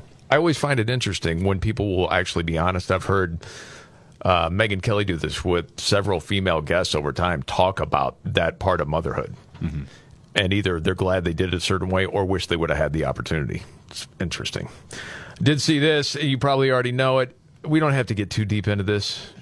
James Clapper can't stop lying about Joe Biden's ties to foreign governments through the Hunter Biden laptop. If you remember, he was one of the 50 former Intel officials that signed that form during the 2020 presidential campaign saying, well, this Russian inter- misinformation, this laptop. Did, and you've probably heard, David, what he's done in the last few weeks, saying, well, uh, really what happened was Politico really inflamed that whole thing, what it was meant to be. Yeah. Uh, Not so much what we said, but they, they made it into something that we never meant it to be. There was message distortion, is what he called it. Right. I- I've heard this before because they said what these 51 former intelligence officials said about the laptop. They said we never really called it disinformation. We said it was a Russian information campaign, which means that some of the information could be true, some of it could be disinformation. Except nobody was screaming from the rooftops trying to correct the record. No, when literally weren't. everyone in media and candidate Joe Biden were all saying that you called it Russian disinformation. Yes. They're liars. And you never corrected them. And now you're saying, well, we were just raising a yellow flag. Oh, please. Again, again, this guy's a liar. Brennan's a liar. But one of the worst things that's come out of this, it used to be a lot of people in America would hear the former director of national intelligence say something and trust them because they had confidence that person had the United States' best interests at heart. That is obliterated Yeah. from all of these freaking liars that we have in government. And that's really one of the sad things about it. All right, there's a lot more to get to. Oh, man. There was a group chat online, and out of it came more than 250 horrific anti white slurs, like yeast maggots. Have you Yeast heard this? maggot? What? Yes, there's a lot of them. We'll get to them all coming up right here.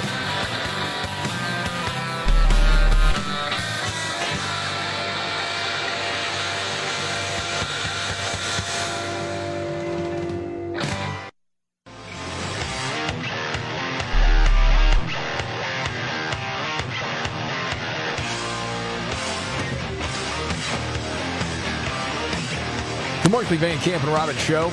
Jamie Markley, David Van Camp, Scott Robbins.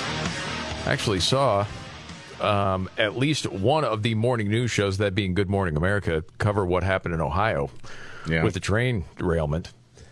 And, you know, from people on the ground there, I mean, we're talking about a couple of weeks now. The smell is still in the air. Yeah. Well, doesn't that tell you something? Well, yeah, and there there are more chemicals at play than initially reported. Yes, and they knew from the get go what chemicals were on that train. Yeah. And again, it's amazing. Pete Buttigieg, transportation secretary, so little to do with any of this or any information. Well, where's Amtrak Joe? That's a great question. He's not talking about anything. With Chinese balloons, no need to talk to the American people. Ah, don't worry about that now. Mr. Loving Trains, ah, ah, don't need that. Um, oh, I mentioned this talking about anti-white slurs. Mm-hmm. This story happened to see this at Daily Wire. Apparently, it's a list of more than 250 racist names for white people. It was leaked by an Auburn University student earlier this month. It was shared on a group chat connected to Auburn's Black Student Union on the messaging app GroupMe. Now, the university said in a statement that it's investigating the chat and has known about it for nearly a month. So we're on this. Okay. And I know some people are like, these slurs are horrific. And I, I can't help it. Some of these, and I, I'm not for it. I'm not for any sort of slurs, but I'd be lying if I said some of them didn't make me chuckle. Oh yeah. Okay, you tell me. Ku Klux Karen? That's okay. It's a little hard to say. Doesn't Ku roll off Klux the tongue. Karen, yes. Yeah. But at least it got a little snicker there. Um, Mayo Sapiens? See, it made you laugh. See, that's that's similar to one of my favorites from a, another list that was making the rounds a, a while back. Uh, my favorite one on that one that I always remember is Milk Gorilla, which I thought I thought okay, that's pretty funny. Yeah. Yeast maggots. Wow. That Plant, plantation Barbies. Well, dude. Eh, that's weak. Yeah, it's to me. If there are going to be people that already hate you because of the color of your skin, okay, what are you going to do about that? You know, I think any person like that's reprehensible. So it's all going on as far as the name itself. Is there anything witty or funny, or is it just mean spirited? You, Yeah. everybody can judge that on their own. It's like comedy to me. Um, cousin lovers, that's a little tired. Yeah, yeah. Or products of incest, that's whatever. Um, but when you're talking about what albino ape, as you alluded to, that was one of them. Diseased albino monster. Okay. That seems to be trying really Hmm. hard, doesn't yeah, it? Yeah, that is. Walking corpse. I don't even understand that because maybe a little pasty. I don't know. Yeah, eh. I'm trying to figure it out. Uh, diseased Neanderthals. What's the diseased thing?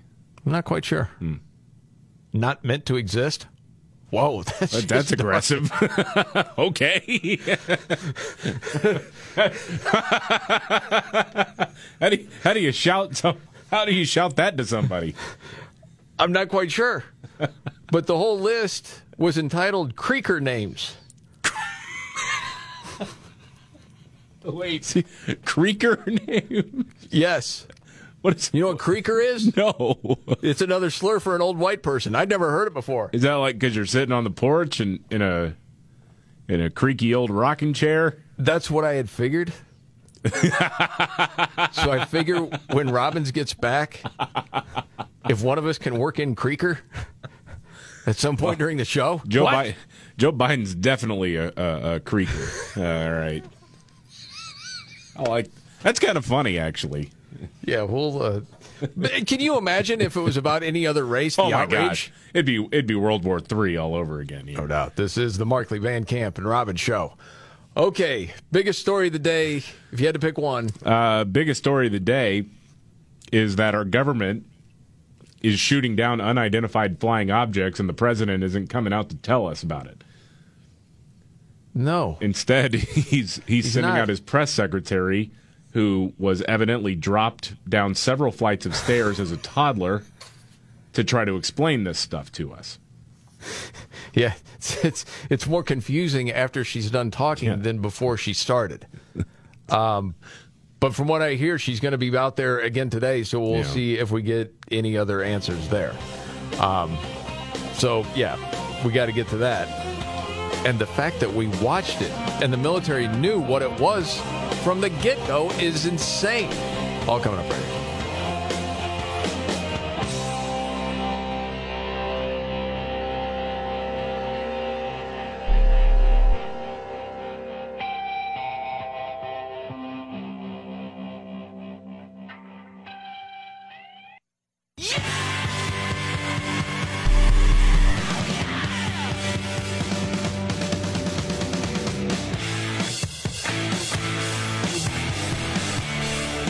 Markley Van Camp and Robbins Show.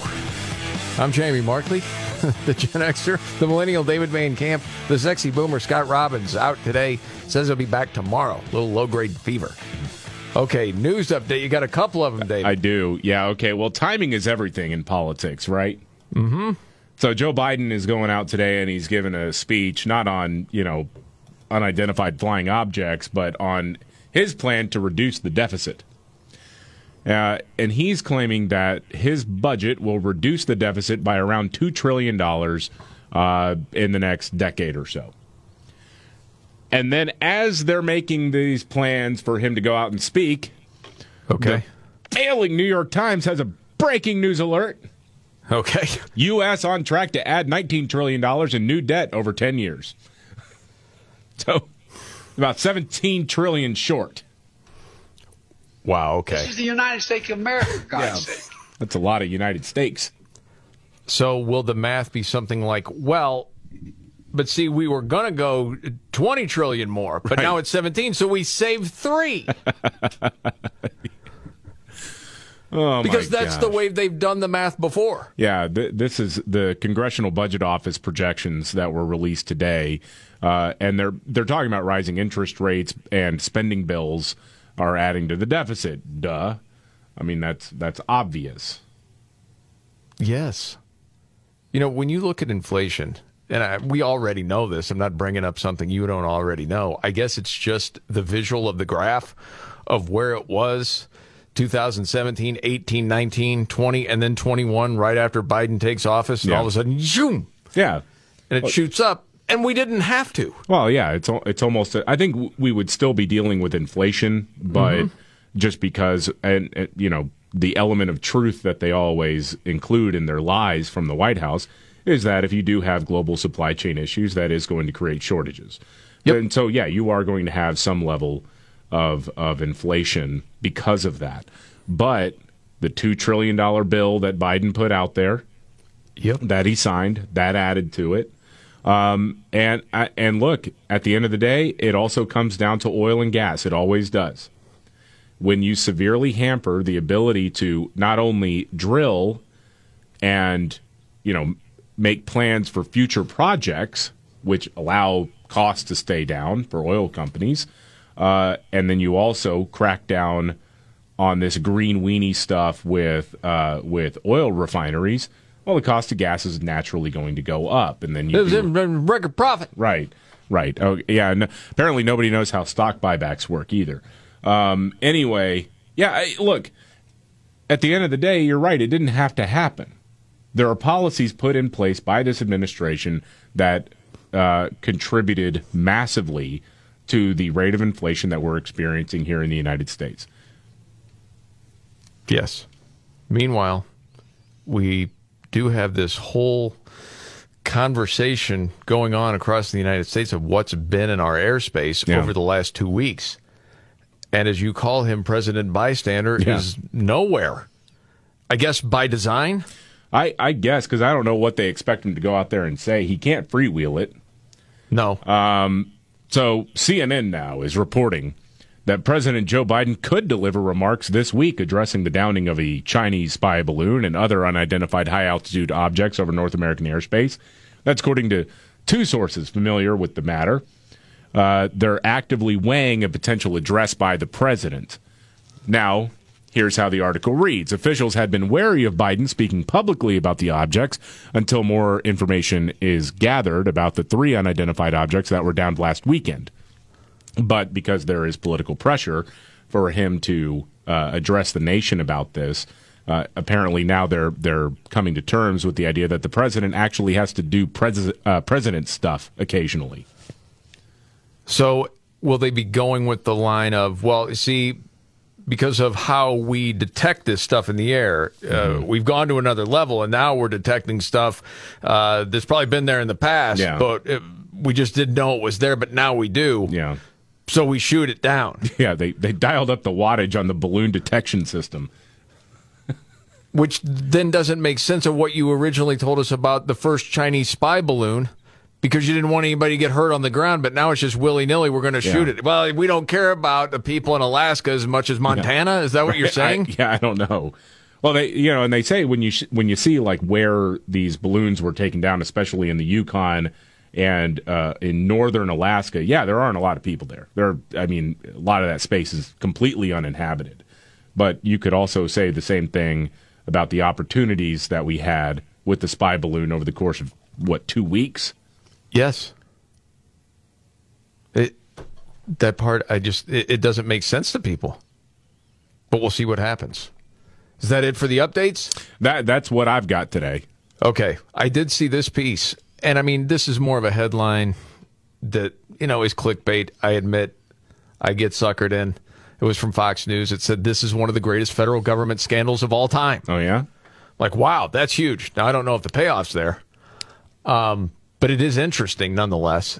And that is that you've got hundreds of thousands of federal employees that have been getting a full time paycheck from the government without showing up for work for three years now. Now, yes, I, and the piece says to be fair, just because an employee is working remotely doesn't mean they aren't working, and that's true. And you've got just over half now of private sector workers are actually in the office. But more and more all the time, you're seeing people saying, "Hey, you got to get back into the office. You know, we're going to have to have this now." Um, but as far as federal government, the percentage of remote workers is still a lot higher than that. The Federal Times news outlet reports that at the end of last year, only about one in three federal workers were on the job in the office. Hmm.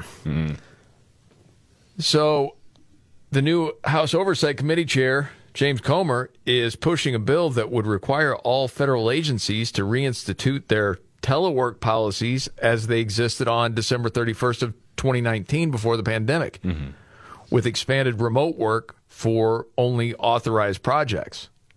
So the bill passes the House 221 to 206. All but six House Democrats voted no. really? Holy man. And it does mention well more than 90% of PAC donations from federal employee unions go to, well, Democrats. Well, yeah, of course. And that's all part of it. So that is interesting. That in all these places, I mean, you got to go back to the office, but not so much if you work for the government, which brings up the next point, which is, you know, a lot of people didn't notice that a lot of these people have not been in the office. Right. Which brings up the next question How many of these jobs do we need? Well, why do we have so many federal buildings? Is my question. Yes. How much does it cost to keep the, the lights on here? Uh, and I mean, I, I'm not saying that's going to solve the, the budget crisis that we have in this country, but I mean, geez, you look for cuts anywhere you can, right? It's the old Dave Ramsey snowball, right? Yes. Take the little one first, tackle that, Right. and then move on to the next one. So, uh, yeah, I, I'm just wondering how many buildings in Washington, D.C. and throughout the entire country are just more or less empty. And uh, should we start auctioning that stuff off? I think we should.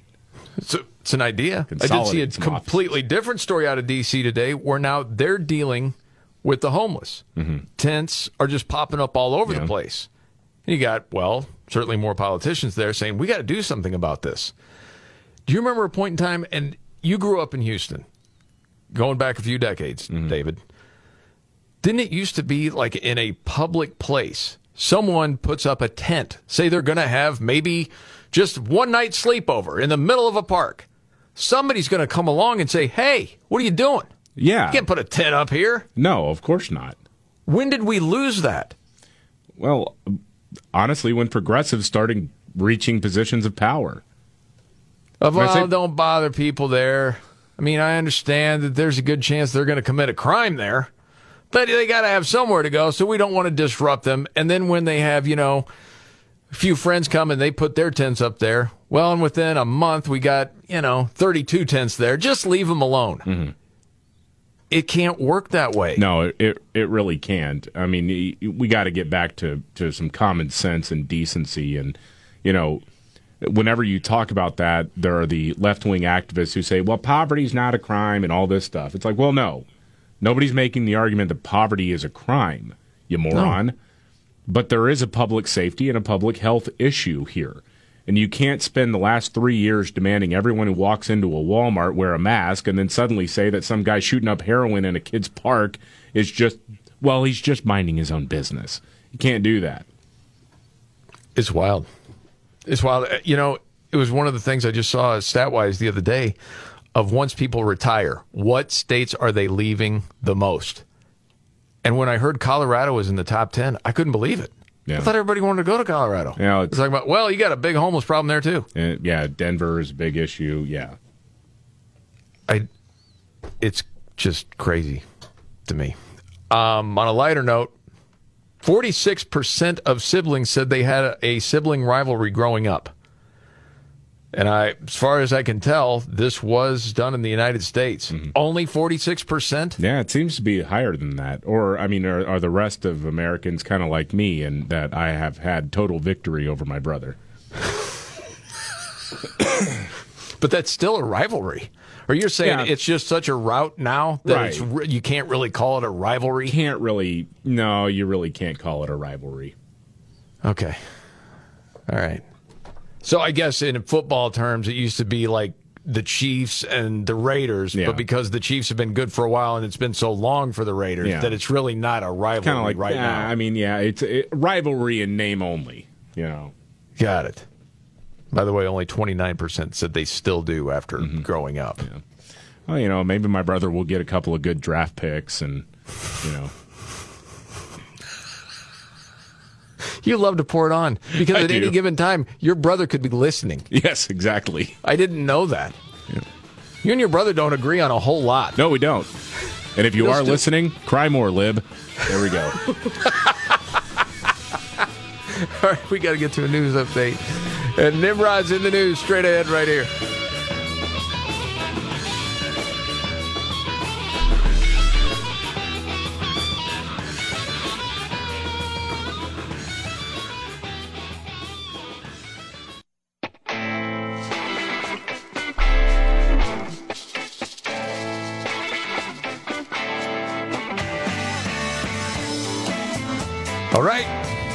The Markley Van Camp and Robbins Show.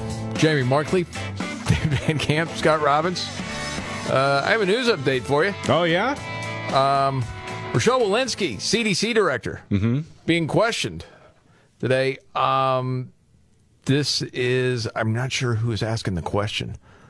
I guess it doesn't matter. This lady, though, it is a very good question. Cathy McMorris Rodgers, I do believe. Roll it. In fact, the CDC is currently the only national or international public health agency that recommends masking two year old children. I'd like you to explain in detail the process and the timeline by which evidence such as this is used by the CDC to update, modify, or necessary withdraw current guidance. That seems like a good question. Yeah. Okay.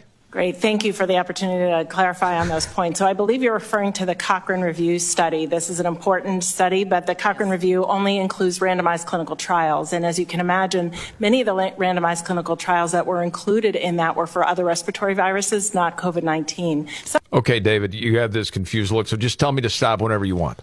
Well, it's like one, uh, uh, Cathy McMorris Rodgers representing the 5th District of Washington very well there. Um, But, uh, well, they only did randomized trials, okay? I, you can't. We have gut feelings and orders from teachers' unions, okay? Yes. Some of them were for COVID-19, just to be clear, but it is very different for COVID-19 because you have a um, pre a virus that uh, different from flu, potentially different from SARS or MERS, transmits before you actually have symptoms. it's also the case that the, one of the limitations in that study was clearly Okay. stated that um, people were not actually engaged in the intervention. So you actually have to wear the mask Okay. for it to work. Okay. So there Dr. are lots of studies now in Georgia. Dr. Walensky, why are we masking our kids today? Good. Yeah. I think this is where we get the real McGurkin or the stepping over oneself, I think. You know, thank you. Also, so our guidance um, for school-based masking is related to our COVID-19 community levels. And fortunately, we're in a place now in this country where most of our country is in green or yellow, um, has uh, h- low or um, low or moderate transmission or COVID-19 community levels. And in those situations, we actually don't recommend masking. We recommend it for high COVID-19 community So, levels. so what is your timeline for updating, reevaluating Yeah. these guide guidance? You know, our masking guidance doesn't really change um, with time. What it changes with is disease. So when there's a lot of disease in a community, we recommend that those communities and those schools mask. When there's less disease in the community, we recommend that those masks can come off. Okay, yeah, people are going nuts on Twitter right now because of this. Not because of the time. No, it doesn't change. Yeah, right. Well, so it's just in perpetuity. Here's our recommendations. And I mean, honestly, we need to go back to just not caring what the CDC has to say about anything. But unfortunately, there are too many Democrats in power who want to follow what they say, even if the science says it's not really what's necessary. I mean, I was totally caught off guard for a second by her talking about a, a majority of the country being in the what green and yellow. I totally forgot there was a color coded system. I I'm right there with you. because like, everything got so talking about? confusing. Everybody's trying to create these like color coded risk levels, and the state has one, and a different state has this. The federal government's using something else. The CDC's using something else. I mean, I have not had one single conversation with anybody throughout this entire thing in real life. Boy, did you hear we're at a red level right now? Hmm. No, but all you hear is it's terrible to mask kids that are three. Yeah. And you never heard a good answer. All right. We got to get the Nimrods. Roll it out. When the going gets tough. Damn it, this is too hard. The dumb get dumber. All right, Dean. It's Nimrods in the News on the Markley, Van Camp, and Robbins Show. I love the poorly educated. Well, Nimrod's in the news. This is unlike any we've had before, I do believe. See if you can make sense of this one. Uh, dude in Indiana, 26 year old Austin Bristow, um, was standing next to a 1998 Buick. It was on fire. Strange thing, Austin said, Hey, it's mine. I set it on fire to discourage people from stealing stuff inside it. Well, Why? worked. Because if there was nothing left of the vehicle, there'd be nothing left to steal. Um, sound logic, honestly. I mean, Well, at one point, uh, the fire caused a small explosion. Austin told the cops, I hope the explosions would be bigger. what? It's unclear what he was talking about. The cops did find drug paraphernalia on him, yes. And in addition to arson, he was charged with unlawful possession. And that's Nimrod's of the news.